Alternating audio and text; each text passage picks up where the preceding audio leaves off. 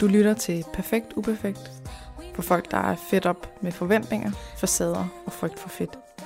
Mit navn er Katrine Gissiker. Velkommen til.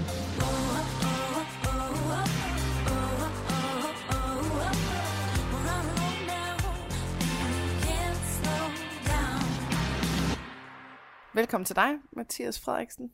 Tak. Tak fordi du har lyst til at komme her hjem til mig en, øh, en onsdag morgen, hele vejen fra Odense. Selvfølgelig. Mega fedt. Øhm, vil du fortælle lidt om, sådan øh, bare lige kort om, hvem du er og så videre, og så, så skal vi nok på en eller anden måde nå ind til emnet. Øh, og jeg, lige kan, jeg kan sige, at det er kategorien øh, krop, mad, krop og motion. Så har vi lige en lille teaser på det. Så hvem er du? Hvad laver du? Hvad er helt klassisk? Jamen, øh, jeg hedder Mathias. Mm. Jeg er uddannet fysioterapeut, og det blev jeg her i januar. Og jeg ejer mit eget lille selvstændige behandlerfirma, der hedder Smertebehandling ved Fysfar. Mhm. Hvor jeg en, hvad hedder det, behandler mennesker med kroniske smerter. Mhm. Primært mest interesseret i rygsmerter. Dem er der også nok af, kan man sige. Ja, Ja. der, du har arbejdet til resten af livet. Så det er jo det, kan Ja. man sige. Så det er, hvad jeg driver med sådan arbejdsmæssigt, eller så jeg bor jeg i Odense sammen med min kæreste, Mi, hun er i gang med at studere til sygeplejerske, Mm. mm. og så ellers så har vi vores øh, to børn, og Mm. har vi Mille, hun bliver ja, fire her til august, og så har vi Nord, der lige er blevet et år. Så to små. Der er, der er nok at se til, tænker jeg. Ja, der er rigeligt. Mhm. Og kan du, kan du prøve at fortælle omkring, hvordan er den her podcast kommet i hus? Fordi det siger måske øh, noget omkring, hvad vi skal snakke om. Sådan at, hvordan vi startede med Helt det. lav, faktisk. Ja. Jamen altså, egentlig så er det jo hjemme for et par uger siden, med, at vi, der du, nej, du havde lavet en, øh, hvad skal man sige, sådan en lille workshop, Mm. mm. eller en øh, Sådan en online foredrag. online foredrag, ja, Mm. mm. som min kæreste egentlig gerne ville se, omkring alt det her med, med spise, og med at kunne tillade ting, og med mm-hmm. at ikke kunne gøre noget forbudt, og, og hun ville egentlig gerne se det, men øh, hun fik ikke rigtig taget sig sammen til det, og så, så var det fredag, og så tænkte jeg, hvad, skat, skal vi ikke se det der foredrag med Katrine? Så, så ser jeg med, og så jo, så gjorde vi det, og så blev det sådan ligesom fredagens hyggepunkt at sidde og se det foredrag her. Det var simpelthen jeres date night. Det var vores date night. Jeg var jeres date night. Ja, det var fantastisk. Det var, Det synes jeg er ret sejt. det var sindssygt. Mm. Og ja, så sidder vi jo og ser det her, og der kommer masser af refleksioner omkring, hvad der egentlig er sket. Det er sådan omkring med, med Mie selv, man kan sige. Vi er, er meget forskellige, for eksempel. Jeg har aldrig nogensinde i mit liv haft problemer i forhold til det her med mad og, og vægt, og jeg har altid Mm. ligget i den modsatte kategori med, at haft svært ved at tage på. Mhm. Og Mie har været den anden ende det her med, hvor det, det er tit, før han også har ommandet det her meget med vægttab, og det her med at finde mad og ro, det var sådan, for nogle år siden, der var det noget, der ikke sådan rigtig eksisterede, sådan, Ja. ja. kan man sige, så det er kommet med tiden. Så det var bare sådan sjovt at se, hvordan hun kunne koble det på nogle af de ting, som hun havde oplevet i, Mhm. igennem sin barndom og op efter.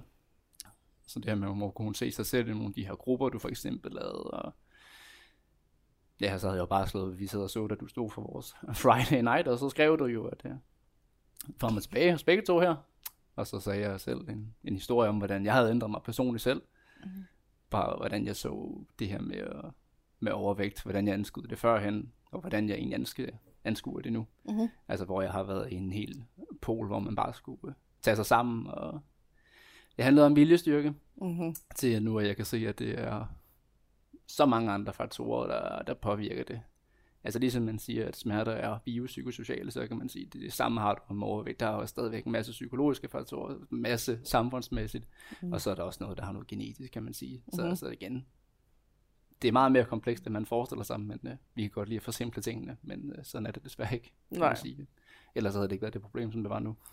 Nej, men det, men det er ikke altid nok at ligesom sige, okay, men hvis der er så mange mennesker, der kæmper med det, så er det måske ikke bare så simpelt, eller, nå, men så skal du bare spise mindre.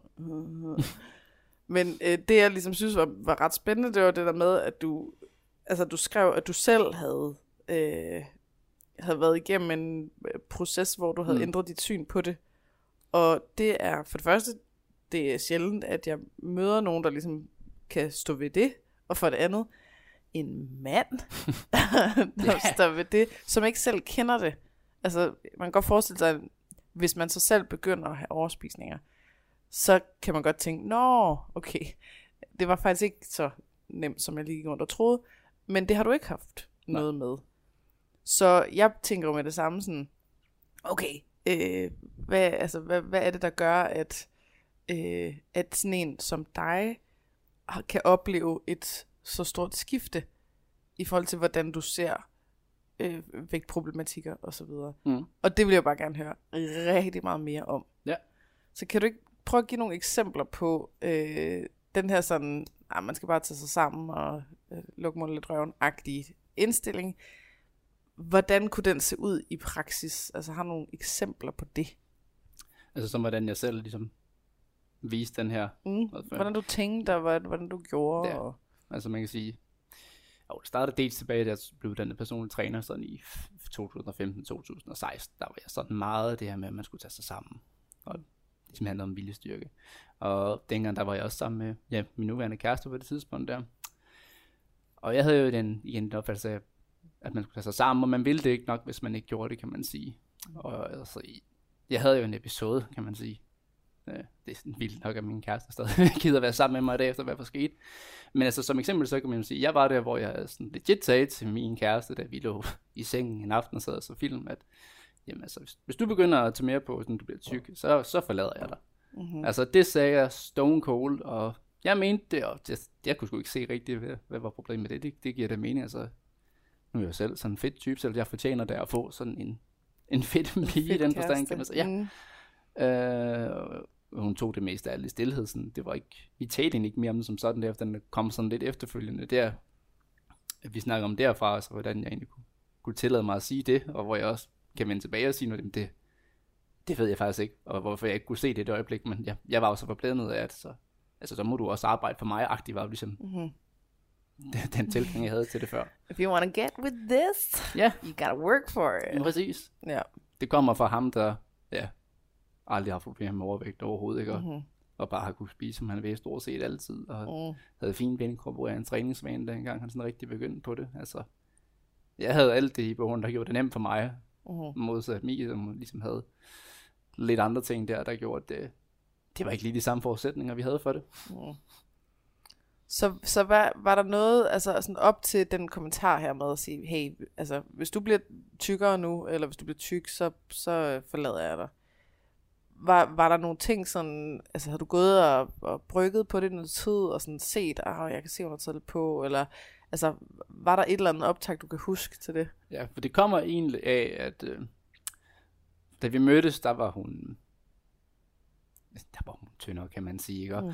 Men øh, hun skulle til USA kort derefter, at vi mødtes, så skulle hun være der på et udviklingsophold i ni måneder. Mhm. Og vi er nede og blive sådan lidt kærester inden og hyggede os, og vi havde det egentlig rigtig fedt. Så hun, da hun skulle afsted, der var jeg selvfølgelig knust, jeg var mega ked af det. Men vi holdt kontakten i al den tid, Mm. og hun var væk i de her ni måneder. Og så fordi hun så har været i USA, og USA har også noget med tilgængeligheden af mad og mængder, Mm. kommer hun tilbage, hvor hun havde også taget på, kan man sige. Og jeg tror, altså allerede der var, der var jeg sådan lidt, ah, med, med den type, som jeg nu var, og hvorfor kom du tilbage sådan agtig, ikke? Mm-hmm. og det, det matcher ligesom ikke ind i, det er i mit hoved med, hvordan det skulle være, nemlig også, så kan man sige, det var ikke fordi, hun var opsat på, at, ligesom, at det skulle væk i samme forstand, da hun kom tilbage, hvorimod jeg var jo meget sådan, ikke at jeg sagde det højt, men indvendigt sådan, Så, nu skal du vist til at også, øh, tabe dig. ja, Mm. det var, det var sådan, den, den kom lidt derfra. Jeg kan ikke huske, hvad der sådan lidt op til selve samtale, men jeg ved bare, at det en del har, havde jeg brygget på sådan en lang Mm. tid, og så til sidst, tror jeg bare, der lige kom mulighed for, at jeg ligesom åbnede op for det, Mm. og så kom det ud der. Ja.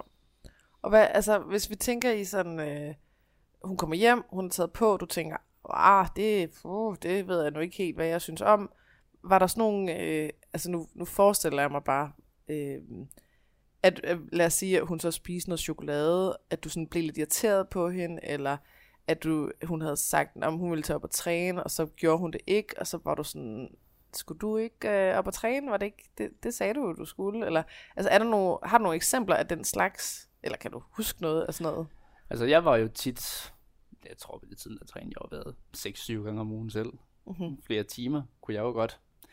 Og det var, i den periode, der ventede jeg faktisk på der at skulle ind på øh, ja, på, på fysiostudiet på det tidspunkt, indtil jeg måtte tage på gymnasiet efter det, før jeg kunne komme ind. Men jeg gik og ventede på, at der kom noget ansøgning igennem der. Mm. Øh, så jeg brugte bare min tid på at træne rigtig meget på det tidspunkt. Det er jeg brugte 3-4 timer i centret, mens hun ligesom lige var i skole, fordi det boede i Nyborg, der lå Fitness World meget tæt på gymnasiet der. Mm. Og så det der med, så trænede jeg jo, så kom hun og hentede mig, og det var sådan, det var ikke altid, hun skulle træne, og hun snakkede meget om at træne, men det blev aldrig rigtigt til noget, og ja, hun kom ikke så tit, kan man sige, og så det her med, havde hun jo en forkærlighed for, for blandt selv slik, det var sådan den helt store Mm. ting, der var kommet op på pedestalen der, kan man sige, så hvor jeg trænede rigtig meget, og fik hende med nogle få gange, der var det sådan lidt, jeg havde jo en forestilling om, at jeg skulle leve et fitnessliv, og vi skulle meal prep øh, to gange om ugen, er fancy ord for os, med mange madpakker, ikke? Men det var det, ikke? Og så skulle vi være der, vi skulle bruge det, vi skulle træne, og vi skulle bare være sunde og det fedte, der kan man fitte sige. par. Ja, det var sådan noget, jeg tænkte, det måtte være sådan, det skulle være. Mm. Fordi alt i mit hoved, det var bare træning, ja, det er det bedste. Ja. Og, og kunne du, altså, så du dig selv som, at du var sådan lidt ekstrem? Eller tænkte du, det her, det, det kan alle andre altså også? Jeg tror ikke, jeg så mig selv som ekstrem, Nej. men jeg sad og tænkte, hvis, hvis man gerne vil ned i vægten, så skal man jo nok gøre noget af det, som jeg gør, ikke? Og så, Mhm. Det er jo i hvert fald at tage to timer og bruge en masse tid på det, ikke? Og så måtte man løfte og sige, ja, vi har jo alle sammen de 24, samme 24 timer, ikke? Og man skal Mm. bare administrere det ordentligt. Så jeg ham, der ikke havde nogen børn eller noget som helst, Mhm. mm-hmm. indtil på det tidspunkt, ikke? Men, Ja. men det, var i, øh, det var i den tanke, jeg havde det. Ja, så det altså sådan, og det, det er jo egentlig et ord, som øh, øh, jeg, synes, jeg har ikke så god øh, altså erfaring med, at folk forstår, hvad jeg mener, men at det er sådan en lidt en vemmelse af, altså det, det, det kommer til at ligne sådan noget, at man ser det som svaghed, eller øh, øh, dårlige undskyldninger, eller altså ikke, ikke sådan en, hov, jeg vil gerne hjælpe, men mere sådan en, øh, altså det vil jeg ikke associeres med, og det, det, jeg mister faktisk respekten for dig, når du er sådan der, og du bare ikke ved det nok, eller sådan. Ja. Du Jeg var faktisk, der var alt derhen, øh, man kan sige, det var før jeg blev eksponeret for din egen profil, og så en masse af forskellige kroppe, kan man sige, men der kunne jeg godt, hvis man, hvis jeg reelt set bødte ind, der var stort, så kunne jeg godt sidde og tænke, øh, eller hvis vedkommende ikke havde for meget tøj på, sådan kan du godt tillade dig at tage det af-agtigt, Mm. mm. fordi man skal jo være et vist sted, før man må. X for eksempel var jo, Mm-hmm. var jo sådan den tanke, jeg havde. Jeg kunne sige, jeg kunne være der, hvis jeg kunne se en, der var meget overvægtig, der havde træning, så tænkte jeg, okay, så kunne man få min respekt, men ellers så var det sådan lidt, Fordi så er personen i gang med at gøre noget så var man jo i gang med at gøre noget. Der var den der romantisering af den her rejse, man nu skulle på, og nu mm-hmm. Mhm. det slut, og skulle man Og så kommer der et flot før-efter-billede, Lige og præcis. wow, så, så kom du ud af det, det var flot. Ja. Mm. Det, er, det var sådan en historie, jeg tænkte, det er jo det er sådan, det skal være, ikke? Og Ja, og det er jo det, altså når man taler om tykfobi, så øh, er det der jo netop sådan nogle eksempler, ikke? Mm. som jo på en eller anden måde er, er plantet i os, at det har vi lært, det er forkert, sådan må man ikke se ud. Enten så må du ikke, øh, du må ikke lade være med at være i gang med at gøre noget ved det. Du må ikke vise for meget din hud, det må, altså, det må du vente med, til du har tabt dig. Øh, alle de her Mm. sådan, øh, altså når din kæreste så godt kan lide blandt selv slik, at så kan du sikkert tænke sådan, "Ah, du behøver vist ikke mere blandt selv slik, eller alle de der. Har du brug for de Klassisk. 44 kroner i det agtige? Altså, Ja. Det kunne godt være sådan nogle skriveblik, jeg gav. Ja. Ikke at jeg, jeg, sagde det ikke altid højt, men det Nej, holdt det sådan meget ind i mig selv, kan man sige. Uh-huh. Alright. Og øh, altså, jeg, jeg synes jo, det er, øh, det, er det er jo mega nederen, at, at man har været sådan, Mm. øh, og jeg har selv været sådan, og så videre. Men jeg synes bare, det er vigtigt at tale højt om, mm. fordi jeg tror, der er ret mange, der har det sådan, fordi det er det, vi har lært. Så hvis man, ligesom, hvis man på en eller anden måde kan fjerne skammen omkring det, sådan så at man lidt bedre kan komme ud af det og sige, Nå, kan jeg vide, hvorfor jeg egentlig tænker sådan? Ja. Ligesom med alt muligt andet med racisme og whatever, altså man, at man, man kan åbne mulighederne for at træde ud af den påvirkning, man ikke selv har valgt, at man var lagt under, og så komme et andet sted hen. Øhm, yes, så op til den her kommentar, der har været nogle ting, og så, så fortalte du hende, hey, hvis du tager mere på, så forlader jeg dig. Mm. Var det, altså, øhm, tænkte du det som sådan en, du ved, en, øh, en, en hjælp, en motivation, at, øh, at, at så kan jeg lige, så kan jeg lige hjælpe hende, skubbe hende godt i gang her, eller tænkte du det som mere sådan en trussel øh, agtig Forstår Mm, du, hvad jeg mener ja. med forskellen? Det var ikke sådan ment, den trussel, det var mere den der, skal man sige, ja, det var sådan en lille skub her, lige den der friendly reminder, Mm. ikke? Og at, øh, jeg accepterer jo ikke alt, kan man sige. At, så, Mhm. sådan lidt at sige, at jeg er jo også et catch, ikke? og jeg skal jo også Mhm. mm-hmm. have det, som jeg gerne vil have, kan man sige. Og det var den indstilling, jeg kom ind med, så det jo, for mig var det jo bare som, det var bare et behov, jeg gav udtryk for, kan man sige, mm. og så ikke tænke på, hvad personen ved siden af føler, og hvad, hvad hun tænker om det, kan man sige. Nej. For jeg, da jeg kom ind, det kom jo indenfra, og jeg så og tænkte, det, det må jeg da gerne sige, det, det giver da fin mening. Så ved hun det. Ja. Ellers så ved hun det da ikke. Det er, det er en service-info. Det var en serviceinfo. Ja. Godnat, skat, så kan vi sove godt. Husk lige, at jeg er lidt for god til dig. Ja. Så du skal lige, du må lige op dig lidt mere. Og det kom jo af, altså, da vi mødtes, så trænede hun, kan man sige, forholdsvis meget en del sammen med sine forældre også, så det var sådan, lige det der matchede det jo godt, ikke også, og det var, da vi kom Mm. hjem, hun kom hjem fra USA, det var sådan lidt, det, det passer ikke helt sammen mere, det her, hvad er det, der Mm. lige, hvad sker der? Mm-hmm. Og, og tænkte du altså sådan reelt set, at du ville forlade hende? Altså, tror, var du jeg- lidt på vej væk, eller? Jeg var ikke på vej væk der, men jeg var sådan, at hvis det var det, så kunne jeg nok godt have fundet på det på det tidspunkt i hvert fald. Okay. Så øh, igen, øh, fantastisk, at hun øh, lige øh, stadigvæk blev ved min side, selvom jeg lige var en douchebag i, i vores første år sammen der. Mm. Men du vidste ikke, at du var en douchebag? Jeg, jeg tænkte overhovedet ikke over det. Nej. Og det var ikke for at såre hende, og det var ikke sådan... Altså, men det var bare sådan en... en- Det er bare sådan, det er. Præcis. Ja. Ja. Men det er en stor cringe at tænke tilbage på nu. så bare jeg sidder her og siger det, jeg sidder jo nærmest og, åh, kan ikke være mig Ja. selv. Og, og det kan jeg sagtens forstå, og det sådan tænker jeg jo også om de ting, jeg selv har tænkt og gjort og så videre. At det er bare, øh, det er bare så vigtigt at tale højt om. Mm. Og så kan andre, der måske også har de samme tanker, måske også komme ud af det, eller tænke, gud ja, sådan kan jeg faktisk godt finde på at tænke, det vil jeg faktisk gerne lave om på. Ja. Ja, så, så jeg er bare, øh, du ved, det er bare fucking fedt, at du vil sige det. Selvfølgelig. Så hvad, hun, var, hun blev stille, og hvad så efterfølgende? Altså, sagde hun nogensinde noget, eller begyndte hun så også sådan, Ej, så nu skal jeg nok være med på meal prep, og nu skal jeg nok træne, eller var hun sådan, nej, ved du hvad, jeg, jeg har faktisk brug for, at du vil mig for noget andet end mit, min vægt, eller hvordan reagerede hun? Jamen, det står lidt uklart der, men det er også fordi, der skete ikke som sådan noget, kan man sige. Det fortsatte bare i det, det gjorde, man kan sige, der skete ikke nogen, nogen forskel. Ikke nogen ændring, hverken den ene eller den anden vej. Nej, for Nej. det var faktisk, det var kort tid efter, at jeg havde sagt det her. Egentlig, at jeg begyndte blandt andet at ramme ind i dig, hvor det her så småt begyndte at ændre sig, så det var ikke fordi, det var så lang tid efter. Mm. Så jeg tror også, at det jeg begyndte at se tingene anderledes, sådan gjorde at jeg heller ikke komme med de samme kommentarer til sidst, fordi der begyndte sådan måske noget inde i mig på det tidspunkt. Mm-hmm. For, øh, jamen altså, det er bare fortælle, hvordan det egentlig startede ud, kan Ja, man sige. Ja, for det sker i den periode der, fordi jeg bruger masser af tid på at træne, kan man sige. Så der er også masser af tid til lige at sidde og scrolle Facebook og Instagram, når man lige træner, kan man sige. Mm. Så i første runde, der stod jeg egentlig ind i Morten Elsø. Øh, jeg tror, det var hans artikel omkring det her med sukkerafhængighed, Ja. yeah. hyperaktivitet omkring børn, hvor jeg stod og tænkte, at det var, at der var lige var noget, man ikke ligesom, tog med det, når man sagde, at børn blev hyperaktive. Tænkte det var sgu da meget spændende det her med at se, at det ofte ligesom er, at den forventning, vi som forældre har mm-hmm. til Mhm. vores børn, når folk får sukker, så bliver man afhængig, hvorimod hvis man giver børn søde sager, og de bare sidder og leger stille, Mm-hmm. så kommer de slet ikke op i det felt, fordi forældrene har ikke den forventning om, at det, det skal ske. Mm. Og det så jeg tænkte, "Nå, det var sgu da fedt, og det, nå, det var forskning og sådan noget, det lød da egentlig meget interessant. Jeg begynder egentlig bare at læse rundt der lige pludselig, og så kan jeg se, at han har jo også, hvad hedder det, podcasten der, Detox din hjerne sammen med Anne Mm. Gormand, og der stod jeg ind i, jeg tror det er episode 6, hvor du egentlig også er med.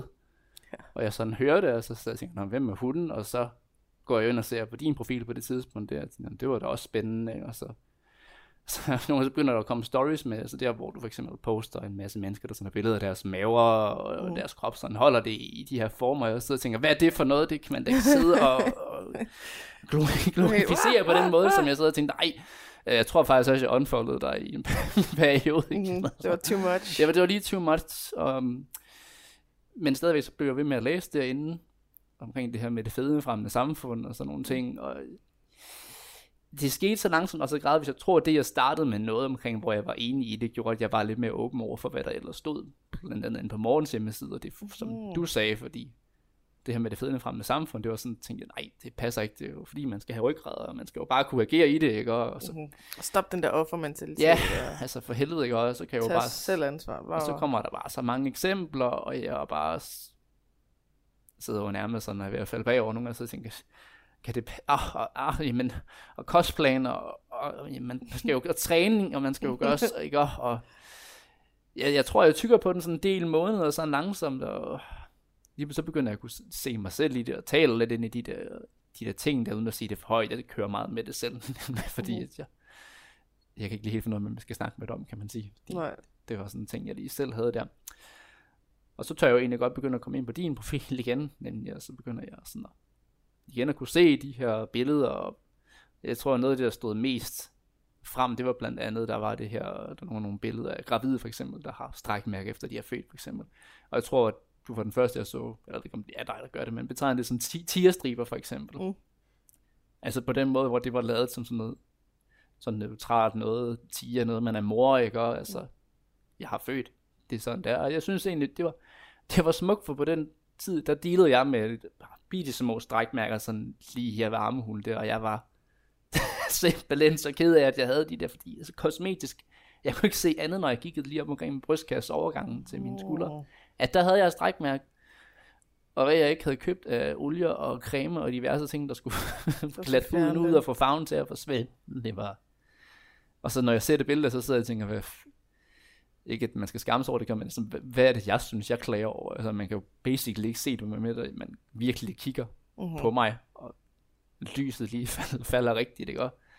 Så det, det var dig selv, ligesom, du kunne meget bedre se det end alle andre? Jeg kunne meget bedre se det. Altså. Men for dig fyldte det hele? Altså. Det, det fyldte alt. Det var sådan uh-huh. lidt sådan, hvis jeg nu gerne vil til konkurrencer i fremtiden, så kan man jo ikke være, tage sådan noget, og Mm-hmm. Jeg kom aldrig til konkurrence alligevel, kan man sige. Ikke? Men det var bare, hvad nu hvis? Og Men hvis nu, så ødelægger det alt. Det var jo den her figur, jeg havde bygget, og min brystkasse var jo noget af det, jeg var mest stolt af på det tidspunkt der. Så, altså, i en periode var jeg sådan bange for at træne for meget, fordi hvad nu hvis det så strækker sig endnu mere. flere, fik flere strækmærker fik flere, af træning. Ja, det, det tog sådan et, et par år før den ligesom egentlig faded ud, og nu er jeg jo relativt ligeglad, når jeg kigger, kan man sige. Men mm. så okay, hvordan kan det, den lille del betyde så meget? Ikke? Og det var det var bare sådan sjovt at så se, hvad du viste, og det jeg havde sådan lidt sådan, man kan jo sige, man dealer med tingene forskelligt, så det kan man jo ikke tage for folk, men det var bare sådan et, okay, der er folk, der har så meget end lige præcis det, jeg har, kan man mm-hmm. sige, og det begyndte bare at drage så mange paralleller til lige pludselig. Okay. Og så blev jeg jo egentlig bare på din profil, og så begyndte jeg at se de der billeder og, og hørte historier, og lige så finder man ud af, at de her folk, man troede, der manglede ryggrad, de var jo mennesker med følelser og oplevelser om barndom, der måske havde været svært, og det han der var noget tryghed i mad, og så lige så man sådan lidt, så kan jeg da ikke rigtig tillade mig at sige det, det er bare fordi du mangler ryggrad i dit skvat, fordi mm. det var jo ligesom så meget mere, mm. end bare den der krop, man lige kunne se. Nogle har jo fandme, altså meget mere ryggrad end alle andre. Ja. Altså, bare, fordi de bare bliver ved og ved og ved og ved. Ja, altså, selvom man, det man kan sige, ikke har udholdt de der altså, barndom af forskellige ting, kan man sige. Og det her med at køre en ny kur hver gang, altså blive ved, selvom man er blevet skuffet hver eneste gang, mm. og man har blamet sig selv totalt meget, og man har kørt hårdt på hver eneste gang, som man kan sige. Ja, der er med noget ryggrad, noget vilje, hvis, jeg, hvis man har gjort det i 10-20 år for eksempel. Mm-hmm. Det, det kræver meget. Yes. Det æder med mange fejloplevelser, man har haft af sig selv, selvom man kan sige, måske ikke så meget deres skyld, ikke? men den har ligget på dem, fordi det er det, de har følt. Ja. Det er virkelig meget skam, man i sidste ende render rundt med. Ja. Så, så var det sådan, altså, det at se nogen, der, hvor strækmærkerne var mere tydelige, eller altså, nogen, der har det værre-agtigt, mm, mm. var, det noget, der, var det et perspektiv for dig, der ligesom sagde sådan, okay, måske behøver jeg ikke at gå så meget op i de strækmærker der? Ja, det var det nemlig. Mm. Og jeg, da jeg så også kom og fortalte jeg så begynder at komme hjem, så jeg som kæreste, ej, jeg tror, jeg fortalte hende om det faktisk på det tidspunkt, det er sådan, at jeg kan tænke, hun kalder de der, de der stræk med, men kan hun for eksempel tierstriber, det er jo også bare lidt det, jeg har der, at det ikke mm-hmm. også er sådan lidt begyndt at tykke på den, ikke også sådan, komme med de der forsigtige bemærkninger omkring de der ting der. Mm-hmm. Øhm, fordi jeg fik det jo bedre ved at, nu har jeg ikke følt, men altså, med at det bare var en stribe, altså det var ikke, noget kosmetisk, øh, fuldstændig fejlet, forfærdeligt, noget der skulle ødelægge alt nu. Altså, Nej. Altså det var bare, sådan man så ud. Mm. Og så fuck det. Ja. Check. Så, så tror du, altså nu, nu sidder jeg bare og tænker i, hvad, hvad var det så, der gjorde, at du kunne nå et andet sted hen? Det der med, at du starter med at finde en, du er, hvor det er noget, du er enig i, mm. eller sådan tænker, nå, det var spændende.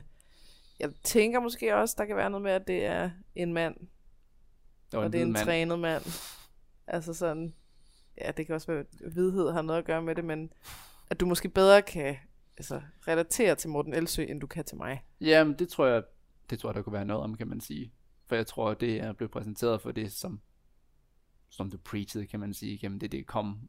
Jeg tror, det for mig var det bare sådan meget lige i ansigtet i forhold til, åh, oh, det var jeg da slet ikke lige klar til, for der var også stadigvæk det der med, jamen, tykke mennesker, det der med at røre, det var sådan, ja, det ved jeg ikke, lige pludselig kom det sådan meget tæt på, og man kunne se, hvordan man formede det, og der var jo sådan den der embracement, kan man sige, og en accept af det, hvor jeg stadig var der, jamen, vi skal, vi skal, jo, vi skal jo stadig gøre noget ved det, ikke? Og, altså, Mm.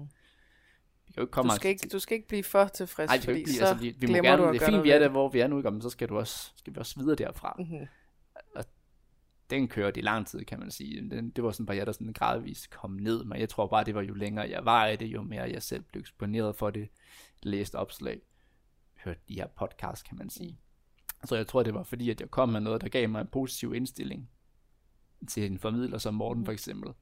Så jeg siger, okay, hvis han skriver det her, det lyder godt, jeg er enig, han voucher for dig, har dig Mhm. med sig, så jeg tænker, okay, men så, så må der han jo være noget om den snak. stone til at kunne komme Så det er jo sådan, at sige, okay, så er det jo sådan en, en glidevand, hvor man siger, okay, men så giver det nok mening det her, okay, så må hun jo sige noget, der er, der er rigtigt, for det må, der må være noget om det. Så Mhm. jamen, jeg kunne koble ting frem og tilbage hele tiden. Så tror jeg, så i sidste ende, der kunne jeg jo så begynde at, at acceptere det, og gøre plads til den her nye tanke om, at jamen, det er lidt mere end uh, det her sort-hvid om, at man bare skal tabe sig. Mhm. Men uh, det var en uh, overlang proces. Ja. Jeg tror, man kan sige, jeg tror først virkelig, jeg har embraced det sådan helt sådan for ja, tre et halvt år siden. Jeg tror, det var lige i forbindelse med at starte på fysioterapeutuddannelsen, så var jeg sådan rigtig begyndt at komme ind i det, og syntes, at tingene var, var okay, og var, at det gav sgu mening, og der var ikke så meget modstand på den her tanke med overhovedet, sådan set. Nej, okay. Og hvad, altså, gennem de her tre år, du nævnte inden vi optog, at så mødte du nogle venner, altså Mm. fik nogle venner der, hvor der var noget med, at der, at der var noget, der ikke helt passede sammen. Ja, det var man jo så i forhold til, man skal sige, inden for fysioterapien, der er masse typer af behandling, og man er jo meget at snakke om den her form for, hvad har vi evidens, hvad har vi grundlag for at bruge, for eksempel. Jeg var meget investeret i smerter, kan man sige, på det tidspunkt under studiet. Der var bare så meget mellem det, der blev undervist i, stemte ikke nødvendigvis overens med det, som det forskning for eksempel sagde omkring, hvad smerter var, at det var biopsykosocialt, altså tanker og følelser kan være med til at forstærke smerter, hvorimod det, vi blev undervist i, var, at vi skulle finde en dividut lige her, det her specifikke sted, og så skulle mm-hmm. vi lige behandle den, og Så havde, så havde man det godt igen. Ja, der var årsag effekt, det var lige Mm. A plus B, bum, Ja. så er vi videre. Og man kan sige, den havde jeg svært ved at forholde mig til, så man kan sige, i og med, at nu kommer jeg allerede der i forvejen, hvor jeg det her med, hvis man har noget at tage fejl eller et eller andet, så siger man det, og så kan man ændre sin mening, fordi vi bliver bare klogere, kan man mm. sige. Så det var det, jeg gjorde. Begyndte at læse noget forskning, og jeg havde et par kammerater der, der også begyndte at gøre det samme, og når vi så sidder og snakker i grupper, så kunne vi jo så sidde og sige, jamen, sådan og sådan, og jamen, hvor, hvor ved du det fra? Hvad er de grundlag for det? Og så kunne man sige, jamen, ja, det ved jeg jo faktisk egentlig ikke, kan man sige. Så dermed blev meget bevidst på, hvor har vi vores viden fra, og jamen, den viden, vi så får, hvad kan vi så bruge den til? Jamen, så kan vi sige, hvad bliver vores grundlag for det? Det var også sådan meget det, vi kørte, så det her med, hvis vi havde noget, og vi tog fejl, jamen, så, så embracede vi det, så siger vi, ja, det var forkert. Mhm. Nu kan jeg blive klogere. Og så går vi den videre derfra, så man kan sige, det her med at tage fejl er blevet, der, skammen er blevet taget fra det, kan man sige, for det vil sige, vi tager alle fejl. Ingen af os er ret. Så det var bare, kan man sige, nå, okay, fedt, jeg blev klog. Mm-hmm. Skal vi gå videre? Så der var et trygt rum til Der var et at trygt rum. udforske tingene, og så tror man vidste et eller andet, og så være sådan, gud, nå, det er faktisk ikke sådan, det forholder sig. Det Og så gjorde mening. ekstremt meget, især på studiet, kan man sige. Mhm. Uh, men med alt det her i forhold til overvægt, der var det jo noget, jeg, det dealede jeg jo meget med selv, kan man sige. Og man kan sige, det er også Altså tankerne om Ja, det. tankerne ikke, om ikke det, fysisk. det var jo noget, jeg, tage- jeg tror, jeg introducerede mig til det generelt, som, som tingene skrevet frem, og jeg godt kunne se, at jeg havde været forkert på nogle ting. Mm-hmm.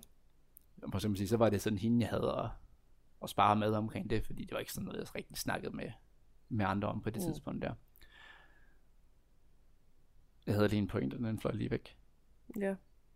Nå, jo, så kan man så sige, at det, jeg tror, det er jo det, når man så skal have det, hvis man gerne vil tage fejl af. Altså, det er jo det er skide svært, fordi man kan sige, hvis man bare kigger på politikere, altså man bliver jo høvlet ned, hvis man har sagt noget forkert. Mm-hmm. Altså, prøver du ja vi, har, vi har ikke en kultur, der Vi har gør det særlig nemt. Vi har ikke et trykkerum, vi kunne Nej. lave den Og man kan jo kigge i, i kommentarer på Facebook, altså, jeg vil aldrig sige, at det er en debat, for det handler jo bare om fart, kan man sige. Det er jo ikke det her med, at vi lægger op til at sige, okay, kan jeg blive klogere på det her emne her? Det er ikke noget med at lytte til hinanden Ej, og være sådan, nå gud, ja, det kan jeg godt se, nå, så ændrer jeg holdning på det. Det bliver stråmænd, og så kaster vi mudder på hinanden, og så ser vi, hvem der råber højst til sidst, kan man sige. Så mm-hmm. det er mhm. sådan lidt, Især hvis der også kommer et eller andet på Facebook omkring overvægt. Altså, så skal du ikke lande i kommentarfeltet, hvor du så tænker, at du skal bare tage dig sammen og prøve at gå rundt om en sø, eller det handler om kalorier ind, kalorier ud. Sådan, ja, okay, men det ja. er også nemmere sagt end gjort, for fanden, ikke? Det var så godt, Kjeld, at du fik, øh, fik sagt det derinde. Nu har du virkelig reddet alle, alle de tykke mennesker. Ja, det var bare... Det virkelig... Ej, nå, tak Gud, jeg, det havde jeg slet, jeg havde slet ikke tænkt nå, på. Nå, det handler om kalorier. Ej, ved du hvad, det har jeg simpelthen aldrig... Nå, det handler om at tage sig sammen. Jamen, det, var det godt, du sagde det, fordi det er der ingen, der har sagt til mig før. Altså, Mie havde også en overgang, hvor hun var til lægen, fordi hun havde ved, jamen, du skal træne sådan, du skal spise noget mere. Altså, det kom sådan gerne lidt hurtigt hen på det her med, ja, der var også lidt, lidt for højt BMI-art, det et eller andet, ikke? Mm-hmm. Også, så, sådan, jamen, vi kan jo kun handle om det, godt, men det blev bare sådan typisk det, så det var, det var en skodelæge, hun havde i, i en periode. I forbindelse med graviditeten? Nej, det var i forbindelse med det, det var bare før det, kan man sige. Okay, så hun kom, hun kom til lægen med noget andet, Jamen, og så kom til lægen med et eller andet, du skal også lige huske at tabe dig. Ja, så har jeg råd til at huske at træne noget mere og spise noget sundere, og så... Mm-hmm. Oh, the good old Jeg ved ikke, om det kun doctors. var hende, eller om det bare lige var den læge, men altså, man sige, hvis det, hvis det er det, man kommer med, så har man da i hvert fald mange igennem på en dag. men, Jamen lad os sige, at du var læge dengang, ikke? Du ville sikkert sige noget af det samme, ja, jeg kunne sikkert godt finde på det. Og sige, hov, du skal lige... Det der, det går ikke. Nej. Og så måske klæde det ind i noget med sådan, det er usundt, så, så det, det må du gøre noget ved. Derfor siger jeg det som læge. Ja, jeg bekymrer mig for dig. Jeg bekymrer mig for dig. Mm. Og man kan sige, de fleste ved jo reelt set godt, kan man sige, de fleste, sådan, hvad, hvad kan man eventuelt gøre, men altså, mm. det er jo det der med at få det udført. Det er jo så en helt anden snak. Det er pludselig noget andet. Ja. Det er noget helt andet. Ja. Okay, så, så du havde ikke rigtig nogen sådan at snakke med det her om, ud over din kæreste? Nej. Men, men I kunne snakke om det, og ja. du kunne sige, hey, ja, der er nogle ting, jeg har taget fejl om, og ja. hvordan reagerede hun på det? Hun var reagerede egentlig sådan, skal man sige, ret fint på det, vi snakker om, det tror jeg, det var jo efter nogle år, jeg brætte det tilbage, det frem med, ligesom jeg havde sagt, det mm. her med, at jeg ville forlade hende, hvis, jeg, hvis hun tog på. Jeg, jeg tror, jeg altid, jeg sagde, at jeg, jeg tror også, jeg sagde undskyld, altså, fordi altså, jeg kunne, jeg ved godt det, jeg har sagt. Øh, jeg kan ikke forstå, at jeg nogensinde kunne få mig selv til det, men mm. altså, jeg er virkelig ked af det, og jeg er rigtig glad for, at du blev her, mm-hmm. på trods af det, jeg havde sagt. Og så så er det også der, diskussion kommer, man kan sige, jamen, øh, det er hun glad for at høre, fordi så havde hun haft det sådan og sådan i den her periode her, og altså der var bare rigtig mange ting, hun ikke havde sagt til mig. Ah. Så, så jeg havde jo bare sagt, så det havde sat sin spor. Det havde sat sig uden tvivl, mm. altså det, det havde det. Mm. Og ja, så kunne man sige, så kunne så tage den derfra igen. Men altså det havde, det var virkelig noget at høre fra, fra ens tætteste, som man mm. skal dele alt med, og man skal være sammen med ingen. Så, så er det ikke en særlig fed ting at få at vide, at det, vores forhold det er sådan, altså, finder dig lige derude, vi skal lige, ikke? Mm. Og det så handlede om udseende, kan man sige, det er med mig også bare hårdt. det er så mm. det. Fordi ellers så havde vi det jo godt, kan man sige. Jeg gik bare rigtig meget op i, hvordan man så ud. Mm-hmm. Jeg tror, det var rigtig fint, at jeg blev ændret mig, især på ligesom hun, da hun blev gravid. Fordi man kan sige, der sker jo noget med maven. Det må man sige. Strækmærker. Der var heldigvis en her nu, der var forberedt på tierstriber og alt det ting. Så, så jeg tror også, at det, jeg havde det med for, det gjorde også, at jeg kunne slappe langt mere af i det. Mm. Fordi det var, altså hvis det ikke havde været det, så tror jeg virkelig, jeg havde noget at tænke over, når der og hendes mave. Og, mm. For man kan jo sige, at der kommer noget maveskin, der hænger efterfølgende. Ja. Øh, og hvis det havde været for et par år siden, nej, jo de der tre år siden, nej mere end det er det jo faktisk, øh, men hvis det så havde været der, så kunne jeg ikke forestille mig at skulle være sammen med en, der havde hud, der nej. hang på den måde der. Altså, det, det, kunne, det kunne jeg slet ikke på det tidspunkt der. Nej. Øh, og nu er jeg sådan lidt, du er bare vores barn for fanden. Mm-hmm. Fuck det. Ja, det, det er sådan helt, helt logisk. Ja, jeg er ligeglad med, om, om det hænger der. Mm-hmm. Så det, det kom også på et godt tidspunkt. Det gjorde det. Ja, det var fint, jeg lige havde klar. et par år til at bløde op i det, kan man sige, inden, mm-hmm. inden det kom. Ja. Og så tænker jeg, at øh, som, øh, det er i hvert fald noget, jeg hører ret tit, at når man begynder at få små børn, så kan man ikke blive ved med at træne syv gange om ugen. Kunne du, øh, kunne du det? Eller? øhm, så jeg prøvede ihærdigt til at starte med, mm-hmm. men øh, ja, i og med, at man får søvnunderskud, og jeg startede på studie uge efter, vi havde fået Mille, fordi hun kom meget senere. Mm. Øh, og det er meget det var en traumatisk oplevelse, fødslen for mig i hvert fald. Øh, og det var også hårdt for mig. Der For, skete en med masse. nummer to, eller? Nej, med nummer et. Nummer et, okay. jeg, jeg begyndte på fysiuddannelsen lige der nemlig op til. Mm. Øh, og ja, hun havde det meget hårdt, og var virkelig udmattet, og der var en masse energi gal, og vi endte i kejsersnit. Og... Så Nå. vi start, i princippet så startede vi med minus på kontoen, og jeg startede så også på min uddannelse med minus på kontoen. Så det var sådan, Ouch. at i den periode, der havde Mie var, var nok, tror ikke hun havde en første person, jeg tror hun var meget tæt på i hvert fald. Mm. Sådan.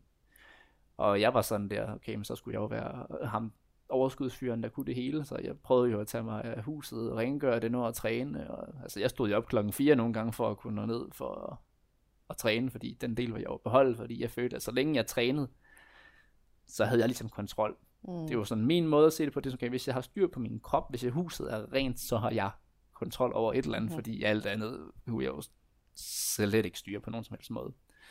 Øh, og, og det holdt i et halvt år, det her, hvor jeg bare kører på. Øh, jeg var lige nede og træne 3-4 gange om ugen på et tidspunkt, sådan lige hvad der kunne manage. Mm-hmm. Men øh, ja, til sidst så, så ramte altså jeg bunden, og det var lige op til første semestereksamen, så det er lige over et halvt år efter, at vi fik Mille der, at jeg til en eksamen. Jeg, jeg tror, jeg får syv, syv så kan jeg sige, syv er over middel, tror jeg, man Mm. siger der. Øh, men nu er jeg også sådan en, jeg skal være den bedste studerende. Blandt andet oven i alt det her med kontrolleringsting. Og altså, jeg skulle have 10 som minimum, men jeg vil i hvert fald Mm. gerne have 12, og jeg fik 7, og jeg kan bare huske, altså, det hele blev bare mudret mit syn, og jeg var sådan lidt jeg, over det hele, og jeg kunne slet ikke finde ud af at være i mig selv, altså, jeg var, jeg græd ikke, jo, jeg græd, men jeg græd ikke lige, det var andre kunne se mig, mm. jeg var så ked af det, jeg var knust, det var sådan, altså, nu kunne jeg ikke opholde den her facade mere med, at jeg var ham, der havde styr på det og kontrol på det, selvom han var far, og Ah, Altså, jeg var- Syvtal var sådan et symbol på, det var at symbol, du har det, ikke styr på det. nej, det var symbolet på middelmådighed i mit hoved, og det var bare mm-hmm. sådan, Mhm. virkelig, Og det, og det er skamfuldt at være middelmålet. det var Måde. meget skamfuldt. Mm. Fordi jeg var jo, jeg var jo på gået på gymnasiet før, og jeg var aldrig glad for at gå i skole, men fordi at jeg så endelig havde et mål, der hed, at jeg ville være fysioterapeut. Altså så begyndte jeg at klare mig sindssygt godt til en masse eksamener. Mm. Fik to cifrede tal, altså 10 og 12 tal, og jeg var bare, ja, fedt. Øh, syvtal skriftlig matematik, men det var med også en præstation, for jeg var ikke særlig god til matematik, så lige der, der var syv okay. Det var. Men så da jeg kom til det, jeg egentlig gerne ville, og jeg så klarede mig der, altså, så var det jo bare, hvem fanden er jeg nu? Ja, altså du ikke, ikke klarede den, Nej, som, nu som jeg du gerne ikke, ville. Nu har jeg jo ikke styr på en skid. Mm-hmm. Altså så, og så kunne jeg jo se, at okay, træningen gik bare heller ikke som det skulle, og heller ikke styr på hjemmet, og nu kan jeg fandme heller ikke finde ud af det der med uddannelsen der, så det var bare, altså alt blev bare skidt lige pludselig. Mm-hmm. Jeg endte også til psykolog en periode derefter faktisk. Ja, Øh, der var lige en masse tanker og ting, jeg lige skulle have styr på omkring mig selv der. det jo sådan en helt identitetskrise. Det var faktisk en identitetskrise. Mm-hmm. Øhm, og så fik jeg ligesom fjernet den her barriere for at skulle behøvede ikke at præstere, jeg skulle heller ikke være den bedste til alt. Det, der er alligevel ikke nogen, der er, kan man sige, men det tog mig lang tid ligesom at komme ind i det med at sige, det er okay, Mm. At du ikke kan nå det hele, at du ikke kan dit og kan dat. Altså, det er der ikke nogen, der kan. Men Mm. det tog med lang tid for mig at indse.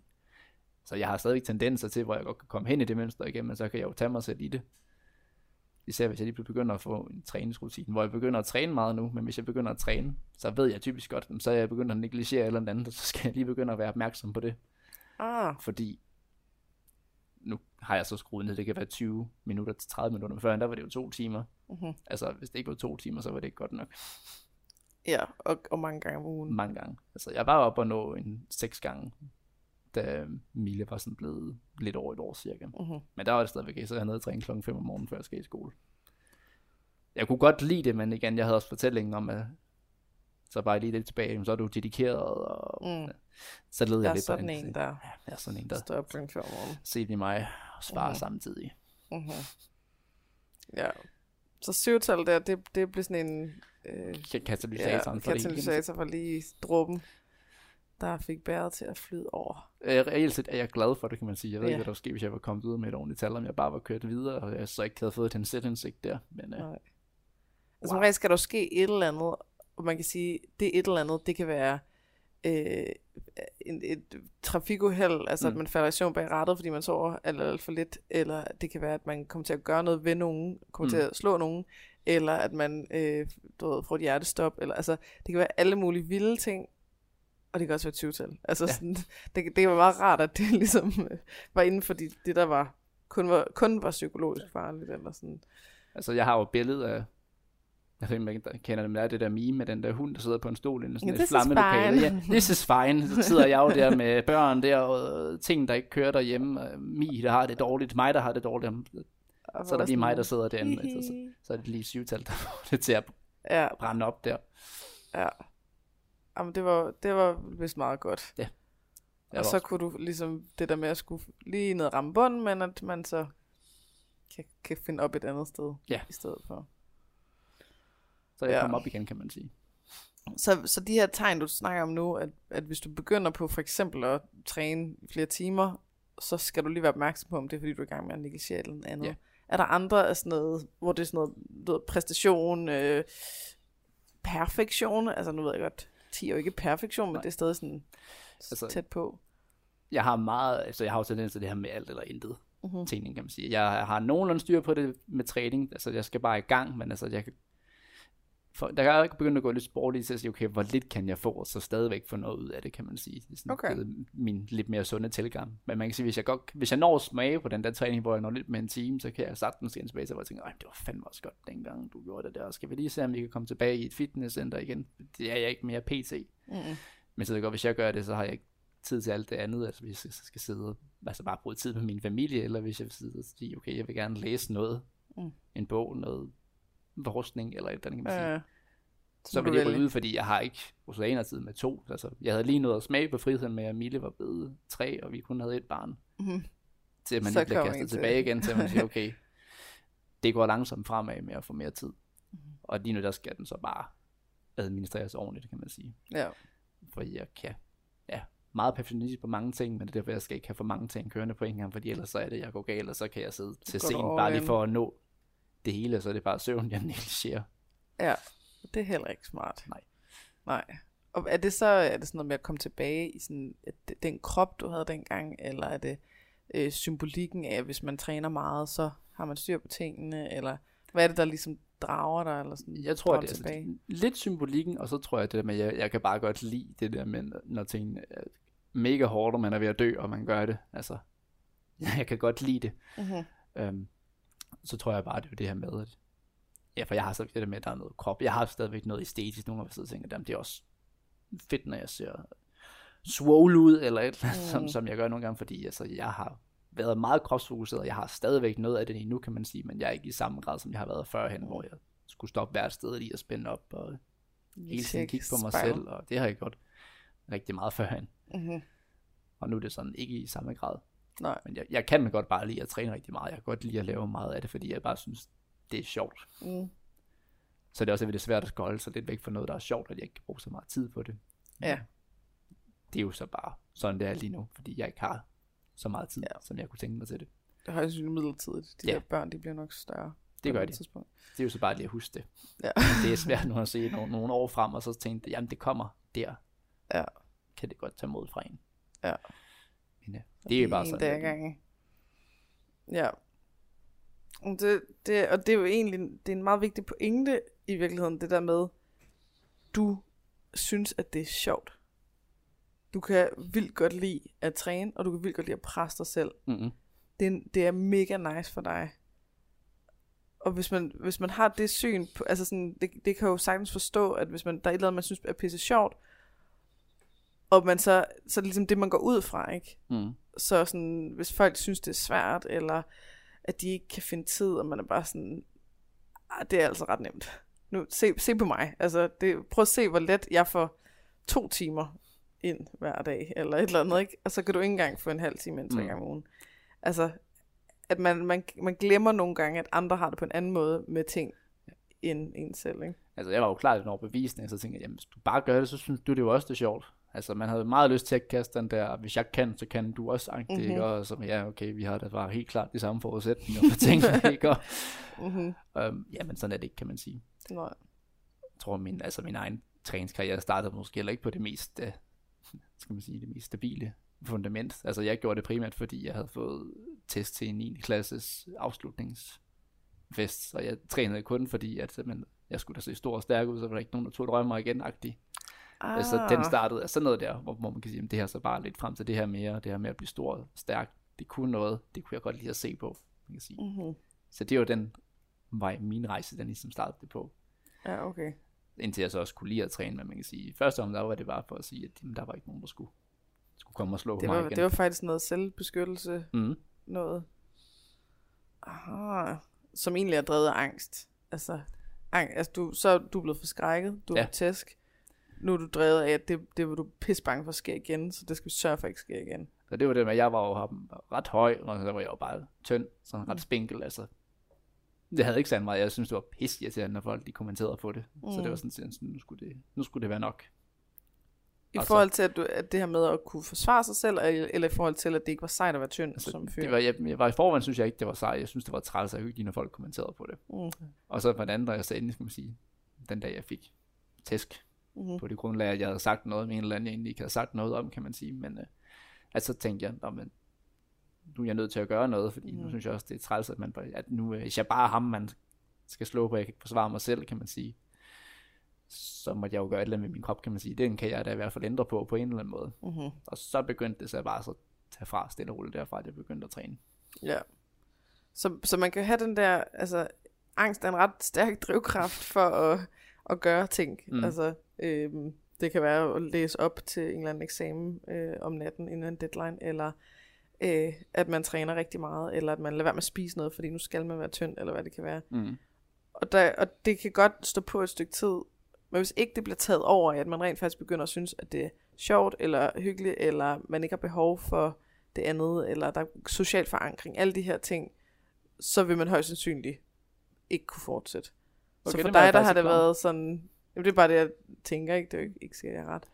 Men for dig, det der med, at du begyndte at synes, det var sjovt, at det var det, der fik dig til at blive ved. Ja. Hvor hvis du var blevet ved med, at det er, det, det er jeg skal hele tiden for at øh, du ved, kunne forsvare mig selv, Mm. at du godt være, at det, den løb ud på et eller andet tidspunkt. Fordi så højt et øh, stressniveau, eller sådan, det, det kan man jo ikke tåle i Nej. længden. Altså man så lige pludselig får en skade, fordi ja. man har gjort for meget, eller man går ned med stress, eller hvad nu end kan være. Det var bare lige. Ja, man kan sige, den kørte jo egentlig meget fint, kan man sige. Og så, så tror jeg bare, så kom jeg jo ind i den her verden med øh, diæt, spise rigtigt, og tage kosttilskud, og Mm. altså hvad jeg ikke havde øh, svunget i hovedet af fitness. proteinpulver, pre-workouts, øh, aminosyre, altså det har været et hæftigt skab. Min far han troede, jeg tog det videre på den gang. Det tidspunkt, det gjorde jeg jo så ikke, kan man sige. det var det jo ikke. Men, øh, tusind andre. men altså, der var mange ting, og så... Ja, det var blandt andet også sjovt, altså, hvis vi skal vende tilbage til, vi snakkede om tidligere i forhold til med kognitiv dissonans, og mm. Det her med at læse, altså det her med at snakke om den der diætkultur, der var. Altså det havde jeg jo ikke hørt før, altså jeg tænkte, hvad er det Mm. for noget agtigt, ikke også? Så jeg har jo aldrig siddet og tænkt på, at jeg, tænkte, jamen, jeg bidrager ikke til sådan nogle ting der, og, og det har jeg jo, kunne jeg også se, når jeg så Mm. på det, altså. For der var det bare det eneste Man, rigtige. man skulle bare spise sådan her på den måde her, og man skal gå på meal prep i weekenderne, og spiser du bare det. Altså, Ja, så svært er det sgu ikke. Nej, altså, jeg, jeg var også i en periode arbejde i Norge, altså, for jeg levede kraftet med den samme chili con carne ret i tre måneder i streg. Jeg ændrede ikke min aftensmad frokost, altså jeg åd bare det. Så spejste jeg lidt op med at køre noget pasta kødsovs, men altså jeg, og igen, det er også sådan, sådan, hvem havde jeg været som træner? Jeg kunne fucking æde det samme. Mm-hmm. Jeg var jo ligeglad. det var sådan lidt, jamen, det skal jo bare, Det er bare benzin jeg skal jo bare kroppen. træne. Det kan alle andre der også gøre, altså. Mm. Kunne jeg bare på autopilot. Altså, jeg kan stadigvæk den dag i dag, jeg tror, jeg, jeg skal jo arbejde senere. Jeg har et havgryn til morgenmad, jeg har noget havgryn til forårs, jeg har noget havgryn til aftensmad. ja, Jeg det er gider, heller dejligt ikke, simpelt. jeg gider faktisk ikke lave mad, så Nej. jeg kan også nemt acceptere dem, så æder jeg bare det. Mhm. Ja, og så regner man, at andre, andre også kan det. Beklager, hvis jeg bander meget. Ej, det må man gerne Okay. i min podcast. Det er intet problem. Fedt. Så den, den proces der, altså nu tænker jeg også bare, at den, den var nok kommet af, at, altså nu var der alt det her med syvtallet og så videre, ikke? Men, men ellers så bare det ikke at kunne opretholde den der træning så Mm. mange gange om ugen, og så, videre, så ville det være der, du havde din, øh, altså, dit, dit breakdown, eller sådan en, en ja, øh, at du ikke ville kunne fortsætte med den der angstdrevet øh, træning, fordi lige pludselig så var det ikke en mulighed mere. Men der kom jo så noget andet, heldigvis. Som, Men altså, man kan godt sige, at jeg var jo der, da jeg fik Mille. Jeg var sådan sådan, at jeg ikke også ved at blive lidt tyndagtig, kan man sige. Altså, det kan godt Mm. være, at jeg havde accepteret mange af de her ting omkring overvægt og det, men altså det her med at se mig selv, og så som var det noget andet den anden vej med dig. skrum, skrumpe ind hvor jeg mm. var altid sådan følte, at jeg hviler da totalt meget af mig selv, og så når jeg begynder at træne, ikke, og så begynder den der facade, så er lige pludselig at krakelere, jeg kan godt mm. se, okay, jeg hviler da ikke så meget mig selv, jeg der, så det der med at kunne springe en træning over det, og kunne hele sidre i mig, fordi jeg havde jo en plan og noget, jeg skulle følge, den kan jeg jo ikke, jeg ikke yes, fra den. så der var stadig noget af det der Ja, den var der, det er der kommet sådan hvile til syne, og det har jeg arbejdet med det sidste år. Så nu er jeg der, hvor jeg godt kan springe en træning over, hvis min dag ikke kører hvis på det. Jeg, jeg har heller ikke nogen fast plan mere, men altså dengang, der var det jo det var jeg jo sgu ikke komme på tale, eller så må jeg jo til tidligere sted til noget træning, eller så kommer jeg det bare senere hjem, eller så gør jeg det sen aften. Ja. Den skulle nok komme i hus på en eller anden måde. Ja, whatever it takes. Ja, det, jeg kan sagtens se det for mig. Ja. Så kan man sige, at det, altså, at der har været sådan to, to store processer, hvor den ene har været alt det her med at møde det, i forhold til det her med tykkhed, øh, andre mennesker, ej, man skal bare tage sig sammen og gå til at sige, gud, det er faktisk slet ikke så kompliceret. Og så den anden, den her med, gud, jeg kan ikke, jeg kan ikke opretholde den der facade og det der liv, hvor man leger, man har styr på det hele, mm. og øh, heller ikke den krop, altså, åh, jeg, jeg svinder ind, ja. eller, altså den, den frygt er noget, man, det hører man jo fra mange mm. mænd, at hvis de vidderligt bare, altså hvis der er en træning, de misser, så er det sådan, ej, nu, nu er jeg faktisk bare, lige pludselig har jeg tabt mig 10 kilo. Ja. Eller sådan. Og det, det bliver ikke set som en god ting, ikke? At man, man vil gerne være stor og stærk. Ja. Og hvis der var kommet nogen til dig, mens du stod i alt det her med at, at forsøge at træne øh, så meget, og holde styr på hjemmet, og studere, og have barn, og alle de her ting, og der kom en til dig og sagde, vi har de samme 24 timer i døgnet. Det er sgu ikke så svært at få tid til den træning der. Altså, så må du bare lade være med at være så tynd. Mm. Bliv nu stor igen, ikke? Altså, at det på ingen måde havde givet mening. Så der var ligesom, der var den del, der handler om andre, så var den del, der handler om dig selv. Ja. At sige, oh shit, det her, det kan jeg ikke. Og så skulle gennem sådan en helt, øh, nå, hvad gør man så? Hvem er man så? Alle de her ting. Ja. Altså, jamen, det er jo det der med, der var meget, så lavede jeg noget med alle andre, altså, til sidst så lavede jeg så også noget med mig selv, kan man mm-hmm. sige. Men øh, jamen, det var nogle, nogle hæftige år. Det ene meget kognitivt, og så det andet, jeg er også meget sådan, altså både fysisk, også Krops, fordi ja. så så jeg over mig selv. Ikke? Øh, ikke at jeg på noget tidspunkt overhovedet var ved at tage på i den anden måde. Det har jeg altså var altid sluppet for, det har aldrig været et problem, men mm. det var mm. bare det der med, altså min frygt var jo at blive tyndt blive tilbage tynd. til det gamle. Ja. Altså hvis jeg kunne få lidt på maven, så ville jeg jo være glad, fordi puh her. Ja, jeg eller også, det, når jeg tynd. Jeg havde jo mine hofter før, fordi de var jo så Altså, jeg har en smal hofte i forhold til mine skuldre, så det har også altid været sådan rigtig irriterende, kan man sige. Så det var sådan, jeg har været irriteret over sådan nogle ting. Ja, så, så strækmærkerne og hoften, og altså ja.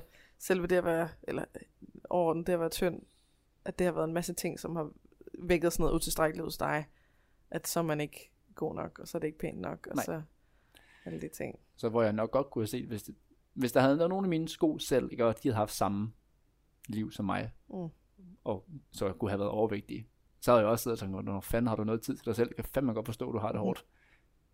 Men jeg havde da ikke kunne se det selv, før nogen havde taget det fra helikopterperspektivet. Mm. Hvis nogen havde gjort det for mig. Det var ligesom det, jeg havde brug for. Det var så også det, min psykolog gjorde på det tidspunkt.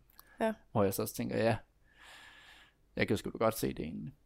Ja. Og det, det minder mig om en sjov ting, fordi faktisk lige der har jeg egentlig haft min første oplevelse af, at jeg egentlig har spist på nogle følelser. Sådan fordi, ja. at jeg var til psykolog, Øh, det var den første samtale.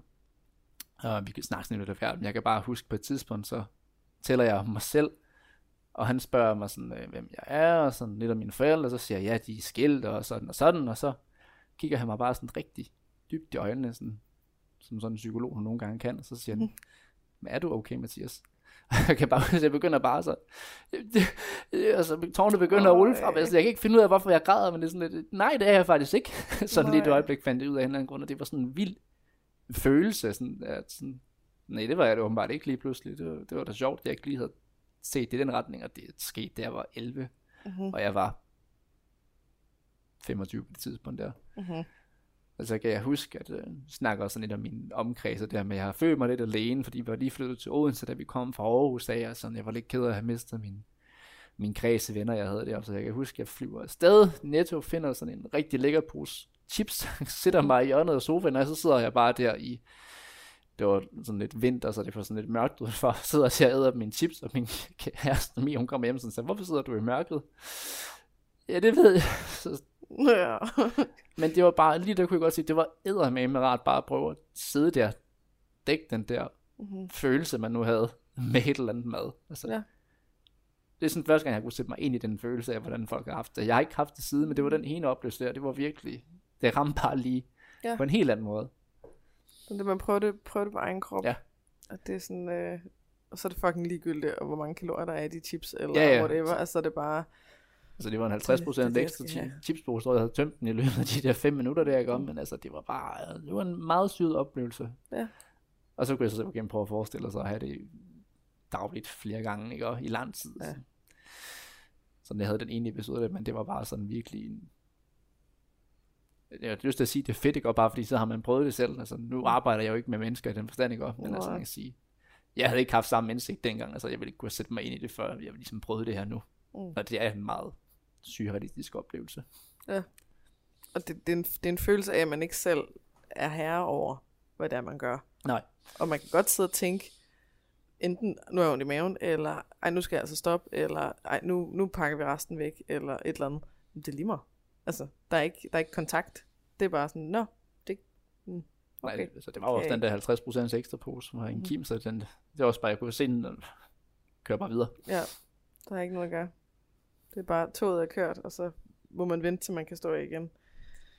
Ja.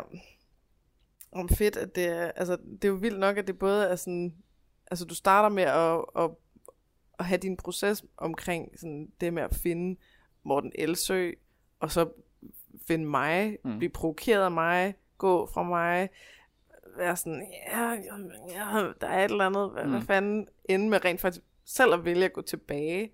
Du kunne godt bare have afskrevet mig som værende, hun er bims. Hun er dårlig for verden, hun sørger for, at alle bliver tykke med mennesker. Altså, altså, hvis jeg havde set dig helt tilfældigt, så havde jeg kastet dig væk med det samme, tror jeg. For der havde det Mhm. været sådan, nej, du er Ja, sådan en, der gør det helt er At du modarbejder den her proces, som sådan en personlig træner som mig på det tidspunkt bare Ja. blev sat indenfor. Men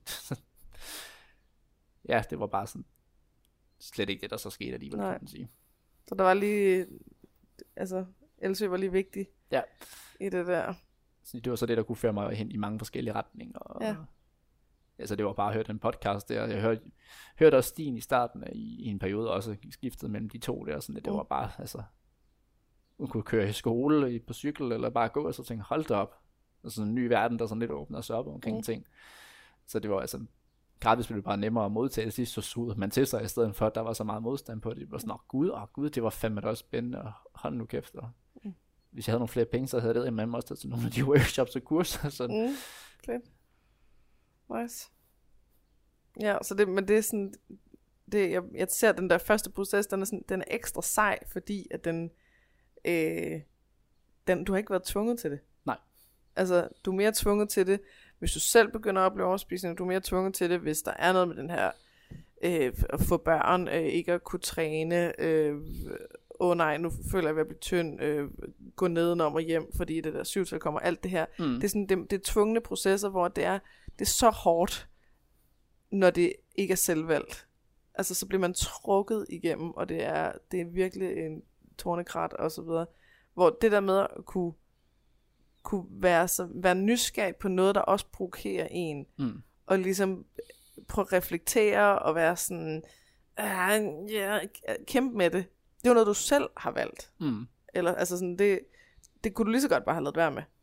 Og det er jo noget af det, det, er jo det jeg synes er, er så mega sejt. Altså det er, jo ikke, det er jo ikke, fordi den her podcast skal handle om, hvor fantastisk øh, det er, at jeg har omvendt dig, eller øh, ananas i egen juice. Men, men jeg synes, det, det er vigtigt, det der med at sige, hvad er det, der skal til for, at det bliver en frivillig proces. Mm. At man rent faktisk har lyst til at tænke, kan jeg vide, hvorfor jeg bliver provokeret, og nu prøver jeg lige at lytte til lidt mere, eller nu prøver jeg lige at gå ind og kigge, eller et eller andet frivilligt. Mm. Det er jo det, der er fucking uh, mindblowing for mig. Jeg tror også, altså man kan sige, jeg tror det er lige så meget det der med, altså nu er jeg en type, der kan reflektere meget og tænke over ting, så hvis der kommer et eller andet, der har påvirket mig, så har jeg, jeg har meget svært ved at slippe det igen, så det er sådan, jeg kan sidde og tænke over det længe. Mm. Så det er selvfølgelig også, som jeg siger, så jeg vender sådan frem og tilbage sådan hele tiden, vi er sådan, nå, okay, det er ikke klar, nu så går vi tilbage igen, og så Mm. kigger vi sådan lidt igen, og så er det sådan det her med, at jeg sådan hele tiden har en eller anden måde, skal man sige, været eksponeret for det. Og jeg tror også selv, så var jeg sådan typen på det tidspunkt, sådan, jeg vil gerne sådan kunne formidle et eller andet. Denne gang var det meget om træning, nu er det jo så smerter, der er min helt store niche. Men det, godt, det var det der med sådan, okay, og her kan man referere til noget forskning, hvor man kan læse sig ned i det, og så kan man altså bare, jeg synes bare, at den tanke var bare fed, det her med, og så kunne man sidde og snakke om det, og det var bare sådan, det var sådan bare det, der introducerede mig det hele til det her med at sige, okay, jamen, vi skal vide, hvor vores forståelse kommer fra, det kan vi fra noget af det her forskning, og der kan vi så se, at det handler bare om så meget mere, end det her med øh, kost, og mm-hmm. det kunne jeg få ved så ved dig, der kunne jeg se det, okay. Så det her med at komme ud og og snakke med folk og, og se, hvem de er. Altså det her førhen med, at man skulle sidde med sin klient og sidde og snakke om deres mål og spørge sådan, hvorfor vil du gerne tabe dig? Fordi, hvorfor kan vi ikke bare arbejde med vægttab? Det var det, du kom mm. for. Hvorfor skal jeg vide den bagvedlæggende grund? Det er da lige meget. Mm-hmm. Kom nu. Vi, vi skulle nu. bare... jeg vil gerne være stærk. Super fedt, vi går og løfter noget tungt. Det, det, ja. det, det er det, vi gør. Altså, det tog mig lang tid sådan at sige, hvorfor, hvorfor skal vi bruge tid på det?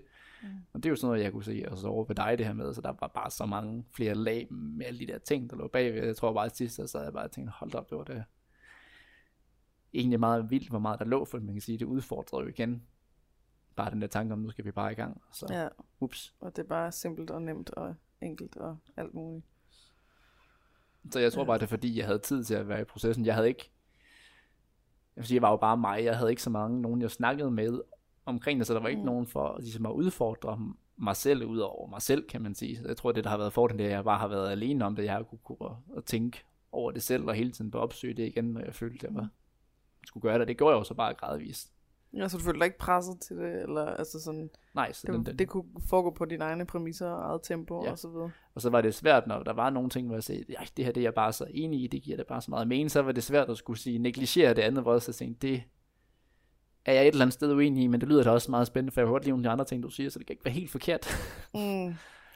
Ja, så det bliver sådan noget, altså nu nævnte det der med Elsø voucher for mig, mm. men det kan også være, at man har sagt noget, som giver mega god mening, som så voucher for det næste, ja. hvor man så kan være mere skeptisk, men man giver det en chance, fordi man tænker... Uh, Jamen det var sådan, at min zone for hvem jeg kunne summere viden, men den blev jo bare større og større, mm-hmm. kan man sige. Og så tænkte jeg, så gav tingene bare sådan lidt mere mening. Okay, hvis folk, der er fremme inden for branchen, for mhm. eksempel, mm. som jo kan vurdere, hvem, hvem det er, for eksempel, mm. gjorde jeg meget for følger og ting og sager på et tidspunkt der, men der kan man også komme galt sted.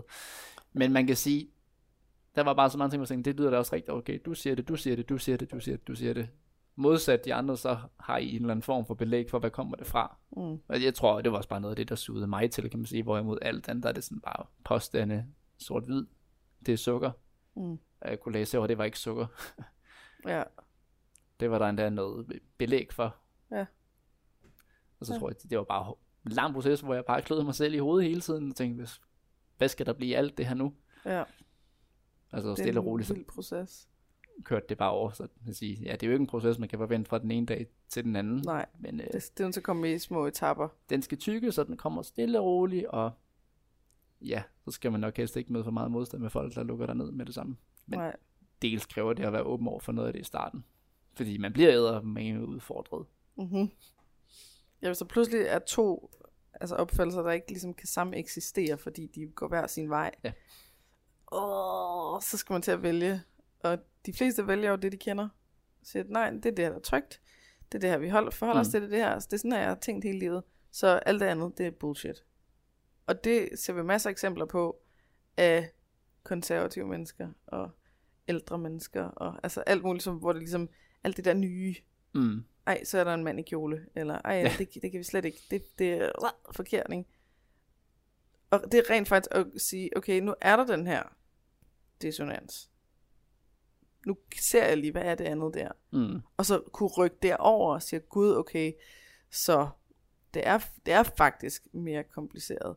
Og det er faktisk ikke en hjælp, at jeg siger, at folk skal tage sig sammen. Og det er faktisk ikke cosplayer, der er løsningen for alle. Og mænd må gerne gå kjole, eller hvad det nu kan være. Ja, ikke? Men det, var, altså. det, det var virkelig svært det med at sige, altså det med at tage sig sammen. Sådan, hvorfor må jeg ikke sige det? Det var sådan meget sådan mm-hmm. specielt mig. Hvorfor må jeg ikke sige, at de bare skal gøre Hvorfor må jeg ikke hvorfor, og hvor, det var sådan lidt, mm-hmm. hvis de nu ikke har lyst til at gøre det på den måde, jamen, så kan jeg da gøre andet. Det var sådan, der var det der med at sige, det du det, der. gør det der, som jeg siger, fordi træning, det er godt, at spise noget, spise nogle grøntsager, spise nogle grøntsager, og det var, det er godt. Stop med at spise sukker. Ja, altså det, det var basically tre ting, vi bare skulle gøre her, ikke? Det er ikke så svært. Nej, hvorfor skal jeg så sidde og høre alt det andet? Det var Ja. Det er fordi folk ikke gør det sjovt. så det er sådan, at man... Ja, Så, er jeg bare, da sådan, så har de jo så- bare ikke haft en ordentlig nok træner, ikke? Og så, Ja, så vil for de, de ikke det- ville det nok. så vil de det bare ikke nok selv, ikke? Altså, det er meget nemt at tørre den af på andre end også, eller lige at kigge ja. ind på sig selv. Men det er vel også noget selvbeskyttelse, Det tænker er helt klart. Ja. Det gør det- ondt at vide, at man tager fejl. ja.